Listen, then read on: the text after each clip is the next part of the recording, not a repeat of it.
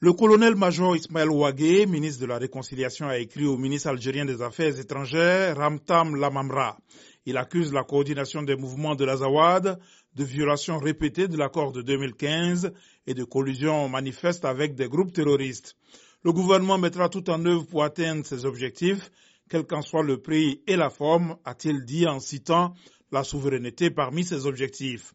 Cet avertissement intervient dans une période de vive tension la CEMA a annoncé en décembre suspendre sa participation à la mise en œuvre de l'accord, dénonçant l'absence de volonté politique des autorités. Elle fustigeait aussi leur inertie face à la poussée du groupe État islamique au Grand Sahara. La médiation algérienne s'emploie depuis des semaines à sortir de l'impasse et éviter une reprise des hostilités.